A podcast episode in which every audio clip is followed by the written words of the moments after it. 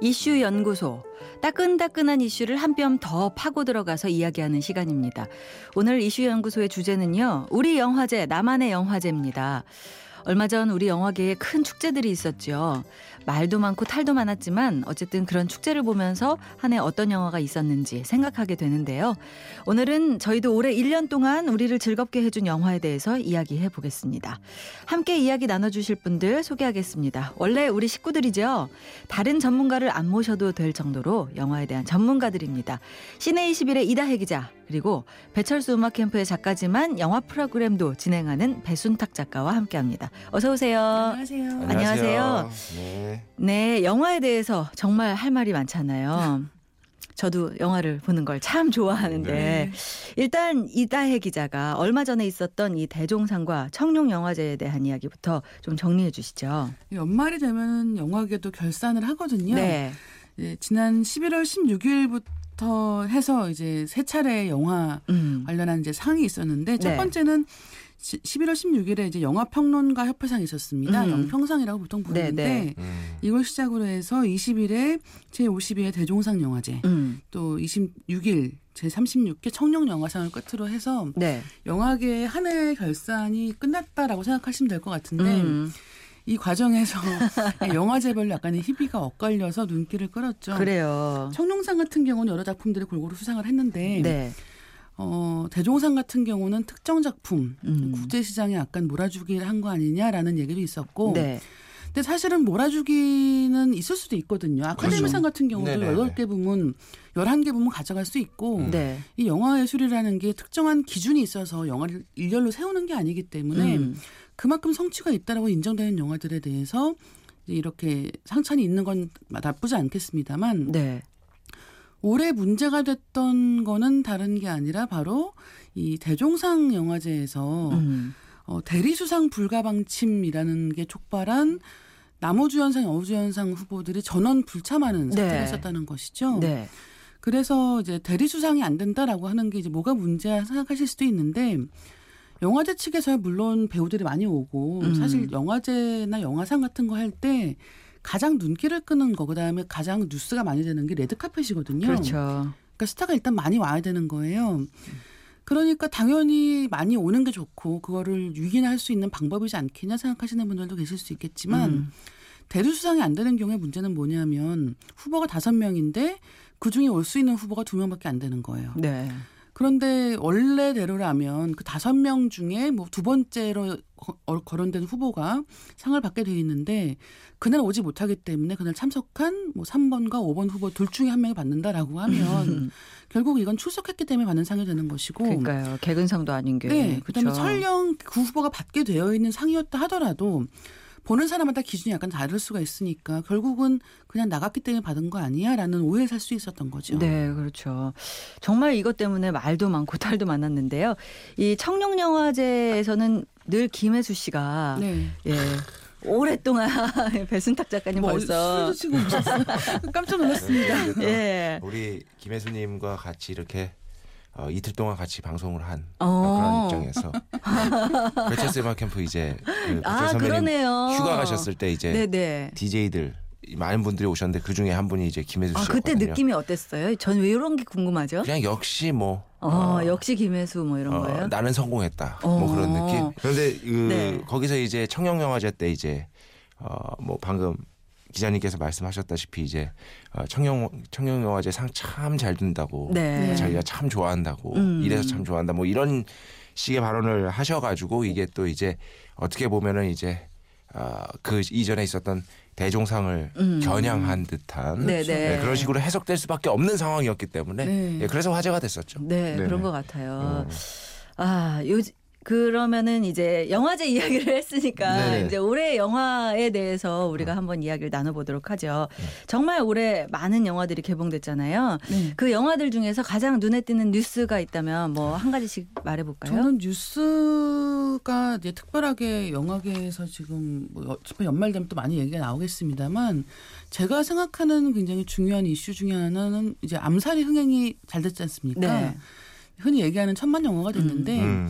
저는 이 암살 흥행이 된것 자체가 놀랍다기보다는 이 영화가 예, 이른바 블록버스터거든요. 음. 그 스타. 캐스팅을 했고 굉장히 많은 예산을 들여서 네. 공들여 찍은 영화고 그 다음에 당연히 배급력까지 받쳐줘서 음. 상당한 흥행이 애초에 예상되는 영화긴 했지만 저는 여기서 전지현 씨가 굉장히 중요한 역할을 맡는 네. 그런 게 굉장히 인상적이었어요. 왜 그러냐면 보통 블록버스터 영화라고 했을 때는 한국 같은 경우는 남자 배우들이 원톱 투톱으로 나와서 그러네요. 그들 간의 액션이 주를 이루는 경우가 굉장히 많았습니다. 네. 그런데 이 영화가 독립운동을 소재로 하고 있고 네네. 거기에 여자 배우가 굉장히 중요한 액션을 담당하는 역할을 했다라고 하는 게 음. 한국 영화계에서 여배우들 사실은 굉장히 자기 작품 찾기가 어렵거든요. 그런데 네. 이번 기회를 통해서 여자가 이렇게 앞에 나서서 음. 액션을 하는 그런 큰 규모의 예산으로 만드는 영화들도 잘 될 수 있다라는 걸 보여준 게 아닌가. 그게 굉장히 중요해 보여요. 그러네요.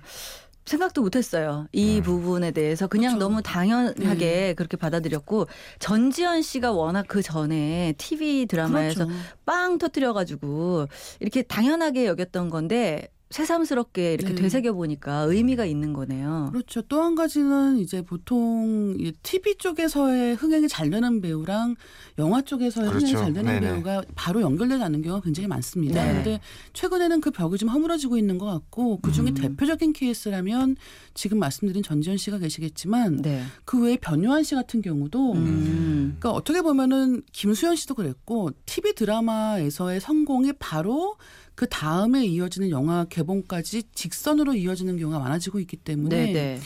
앞으로 어떻게 보면은 이 영화나 드라마를 기획하시는 분들께도 음. 이전과는 좀 다른 방식의 캐스팅이 필요해졌겠죠. 네. 변요한 씨가 어디 나오셨어요? 미생 나왔었죠. 음. 아니 TV에서는 그런데 아, 영화에서 소셜포비아라는 음, 영화가 음. 있습니다. 아마 아, 요 다음에도 다시 한번 얘기를 할 것 같은데 소셜포비아라는 영화가 이제 어떻게 보면 저예산 영화고 네. 저예산 영화로 처음에 이제 이렇게 개봉을 할 때는 주목받기가 굉장히 어렵거든요. 근데 음. 이를테면 이런 드라마에 나와서 얼굴을 확 알린 배우가 있으면 네. 그 팬들이 일단 초반에 흥행을 담당하기 때문에 음. 요즘에는 첫 주 흥행이 안 되면은 바로 그 다음 주에 우수수 개봉안이 떨어지거든요. 네.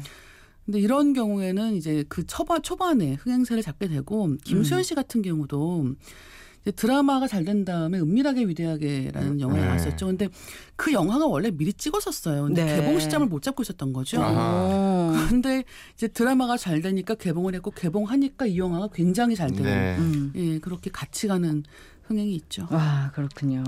배 작가님은 좀 뭔가 뭐가 가장 주목할 만하다 이렇게 저는 제 여기시나요? 개인적으로 이제 일과 관련해서 하면 네. 어, 의외로 이 VOD 시장이 장난이 아, 아, 니더라고요 그럼요. 진 음. 그거를 특히나 제가 봤을 때는 2015년에 폭발적으로 성장을 했고 네. 그래서 굉장히 이 VOD 시장에 대한 어떤 여러 가지 어떤 시도들 음. 그러니까 영화를 같이 개봉하더라도 예를 들어서 그 사도라는 영화 VOD에서 보면 어떤 그러니까 케이블 어딘지는 밝힐 수 없지만 맨 마지막에 설민석 씨가 그거 설명을 해주거든요. 네. 그런 식으로 뭔가 컨텐츠를 바꿔서 음. 다변화해서 VOD 시장에서 어, 어, 경쟁이 굉장히 치열하더라고요. 네. 거기도. 그러니까 이게 VOD 시장이 치열해지는 것도 네. 지금 말씀해주신 것처럼 음. 그러니까 이전에 같은 경우는 그 공중파에서 어떤 방송을 한 다음에 그거를 뭐 케이블에서 재방송을 하는 경우도 네네. 많이 네, 있었지만 네. 순서가 있다고 생각했잖아요. 네, 그렇죠. 네. 순서도 있고 등급도 있다고 네. 생각했던 거예요. 그런 네. 만큼. 네. 근데 어 최근 이 VOD 시장의 화랑이라고 하는 거는 그 순서가 어떻게 보면은 역전하고 없어졌죠. 있는 거 네. 아닌가 아니면 없어지고 있는 거 아닌가 생각이 드는 게 영화가 개봉을 하면 그것과 같은 시기에 메이킹 필름과 네. 음. 배우들의 인터뷰를 넣은 일종의 다큐멘터리를 유료로 판매하는 거예요. 음. 네. 근데 예전에는 그런 자료가 물론 있었지만 그거를 5분 남짓 아니면 3분 남짓으로 편집을 해서 공중파의 영화 프로에 틀었던 거죠. 음. 그렇죠. 근데 이제는 그게 아니라 그거를 1시간짜리 프로로 네. 만들어서 음. 방송을 하고 거기에는 이제 말씀하신 것처럼 역사적인 영화다라고 생각을 하면 최근 유행하는 게 인터넷 강의 네. 인강의 이제 인기 강사들을 내세워서 음. 관련한 역사적 사실들을 짚어주는 이런 것들이 있는 거죠. 네. 근데 분량이 꽤 되고 음. 유료인 경우에도 사람들이 기꺼이 돈을 내고 듣는다는 거예요. 네, 맞아요. 그게 굉장히 신기하더라고요. 그러니까 제 생각에 제가 오판이 어, 저는 사실 특별히 이제 가, 지역 케이블 보거든요. 네. 저는 그래가지고 다 저 같은 줄 알았는데 음. 아니더라고요. 어, 아니더라고요. 예, 예, 진짜 놀랐어요. 네. 예. 이제는 그런 저변이 완전히 달라져서 이 음. 방송 환경이 달라지면서 음. 네. 사람들이 보는 패턴도 확실히 음, 달라진 것 같아요. 음. 저는 사실 영화는 꼭 극장에서 봐야 된다고 생각하는 편이거든요. 그래서 VOD가 있어도 음. 잘안 보고 이렇게 놔뒀다가 영화 극장 가가지고 꼭 보려고 하는 그런 편인데 그렇죠. 주변에 보니까 많이들 바뀌고 있다는 특히나, 생각이 들어요. 예, 시간 내기 어려운 VOD는 VOD는 그러니까 영화관에 개봉 못했는데도 좋은 작품이 있거든요. 네, 네. 예, 그거는 VOD로 어, 충분히, 충분히. 즐길 수가 있죠. 그렇죠. 네, 네, 네. 자, 영화 얘기 나오니까 이제 정말 할 얘기가 많아지고 있는 것 같은데 오늘 그러면 우리끼리 영화제를 한번 해보는 건 어떨까 싶어요. 숨어 있는 영화제. 음. 사람들은 잘 모르고 지나갔는데 정말 명작이라든가 재조명된 영화라든가 뭐 이런 거 있을 것 같은데 배순탁 작가님은 음악 작가도 하고 계시니까 먼저 올해 나왔던 음악 영화 중에서 가장 좋았던 게 있다면 뭐가 아, 저 있을까요? 특별히 음악 영화 중에 기억에 남는 건 없고. 아 그래요? 예. 음악 영화 중에 막 탁월하게 이렇게 제 어, 마음을 움직였던 것보다는 음악이 정말 끝내줬던 음. 음악이 정말 끝내줬던 거 하나 꼽으라면 어쩔 수 없이 저는 사도의 오프닝인 것 같아요. 어 그래요. 어, 사도의 오프닝 그 긴박감이 음. 오, 보다가 이게 뭐야? 진짜 어. 이 생각을 했어. 음. 그 오프닝의 그 음악과 그 장면과의 그 조합이 네. 와 방준석이라는 사람이 진짜 대단한 사람이구나 예. 아, 라는 생각을 원래 팬이었지만 네, 네. 사실 어, 영화 음악에서 방준석 씨가 워낙 작업도 많이 하고 음. 그러다 보면은 어떻게 보면은 매너리즘에 충분히 빠질 수가 있거든요. 네. 자기 반복, 동어 반복을 할 수 있기도 하고 음. 그런데도 불구하고 이 사도에서의 음악만큼은 야 방준석이라는 사람이 아직까지 정말 뭐랄까 제, 제 쟁여놓은 게 정말 많구나. 어. 라는 생각을 느끼기에 충분했습니다. 네, 그 오프닝뿐만 아니라 저는 네. 그왜 유아인 씨가 그 무덤처럼 만들어 놓고 막 할때 네네네네. 그 음악도 네. 막 일부러 만든 거라면서요. 네네네. 그것도 정말 뇌리에 많이 박히는 아, 뭐 이러면서 예, 네. 예. 그래서 네. 아 진짜 선생님 하신 거죠. 유아인 씨는 어디 가시고 근데 정말 굉장히 이제 모든 그 장면이 음악과 어우러져서 기억에 네네. 남는다는 생각이 들었어요. 진짜 좋아요. 그 음악상 받을 만합니다. 네, 인정. 네. 그렇군요. 저는 막 그 왜 저기 드럼 친 영화 뭐였죠? 막 혼내고 아 막 위플래시요? 아 예. 위플래시 뭐 이런 거 얘기하실 줄 알았더니 갑자기 아니, 사도 근데 얘기를 우리, 우리 하셔가지고 영화를 보통 얘기를 해야 되니까. 아 예. 해야 되는 아니 그러니까 거예요? 아니요 저는 한국 사람이니까. 네, 네, 네, 네. 예. 아, 위플래시 끝내줬죠. 네, 어 네, 그렇죠. 네, 네. 음악 영화 꽤 있었던 것 같은데 비긴 어게인은 올해 영화가 아니었나요? 비긴 어게인도 뭐 올해 너 무한도전 때문에 또 사랑을 받았긴 했지만 네네. 저는 그렇게 막 손에 꼽을 만한 영화라고는 개인적으로는 생각하지 않습니다. 아. 비긴 어게인이 사실 그랬죠. 네네네. 네, 처음에 영화 시사회 딱 끝난 직후에 다들 그 지금 영화 쪽 일을 하시는 분들은 아 이건 안 되겠다라고 얘기를 했었어요. 아, 왜냐하면 그래요. 이야기가 너무 약하고 원스 때에 네. 약간 본 다음에 다 홀려서 나오는 것 같은 음. 기분이 있었다고 한다면 아 이건 너무 뻔하게 그냥 적당한 사랑 이야기에 좋은 음악 몇 곡 넣고 로케이션은 뉴욕이고 그냥 음. 그런 일종의 종합 선물 세트 같은 거 아니야라고 약간 생각을 했었거든요. 근데 네네.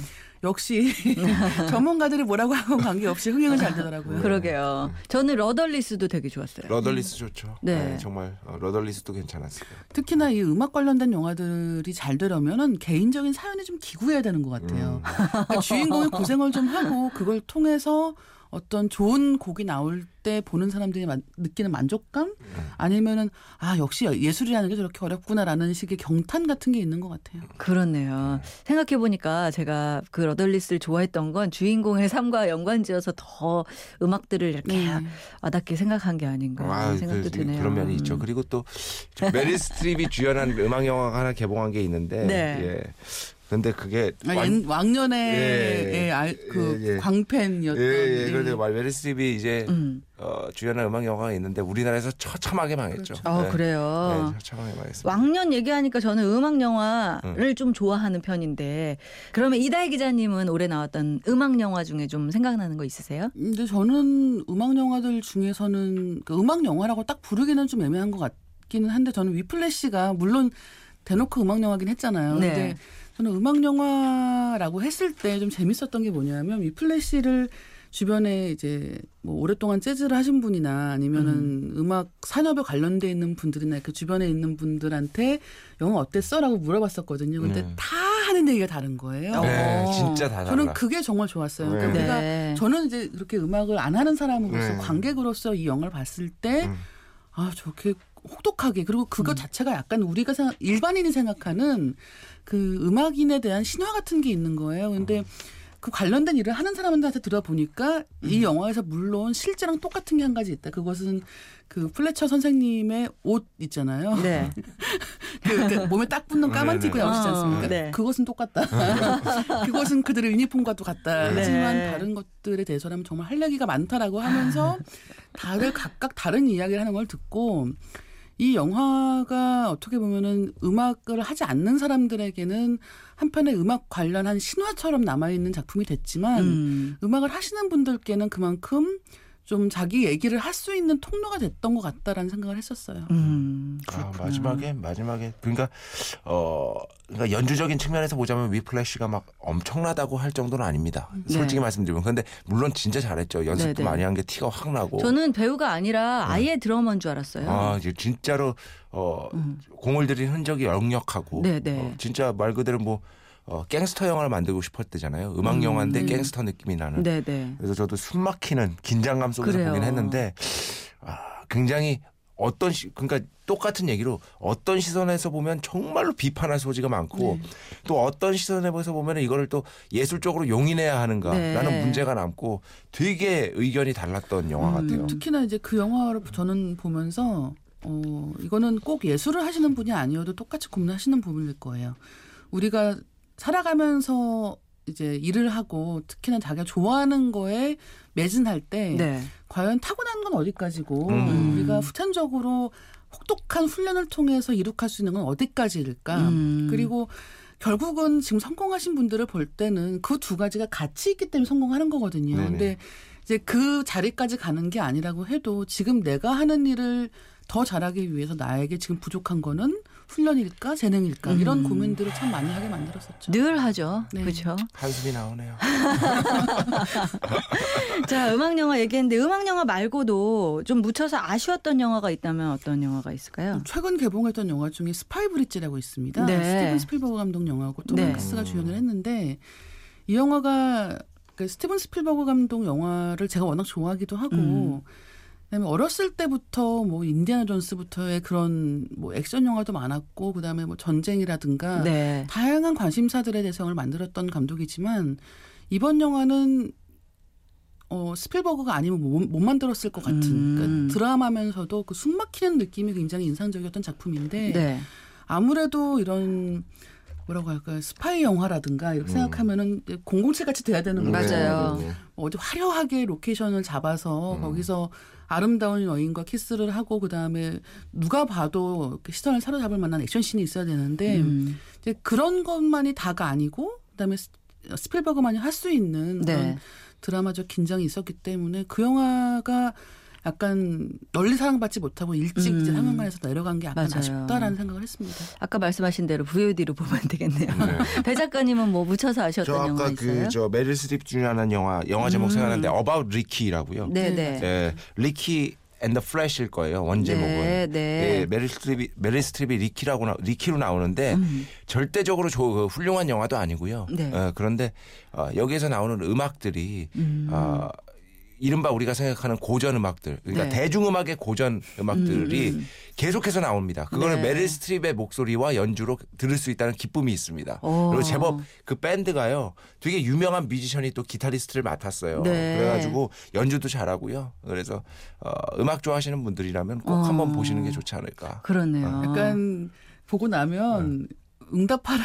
어. 나의 청춘 같은 느낌이 네, 네, 네. 아, 그런 거구나. 네, 네. 그리고 메릴 스트립이 거기서 그 엄마로 나오는데 네. 정말 뭐랄까 답 없는 엄마로 나와요. 아 그래요? 어. 답 없는 그래서 자식들이 다 싫어해요. 근데 어. 너무 재밌는 게 이 영화 좋아하시는 분들은 보잖아요. 그러면 자식한테 자긴 자식하고 더 비슷한 나이일 수도 있지만 자식한테 감정이입하는 게 아니라 네네네. 엄마한테. 그, 예, 자식으로부터 인정받지 못하는 엄마한테 감정이입을 합니다. 누구나 약자에게 감정이입을 하게 되는 거 아닐까 하는 생각이 아, 드네요. 하여튼 뭐 여러 가지로 재밌었습니다. 근데 막그 어마어마하게 훌륭하고 그런 거 아닙니다. 네네. 네네네. 여러분들이 네. 기대하실까봐 네네네. 막 이렇게 먼저 만들어 놓으시는데 네.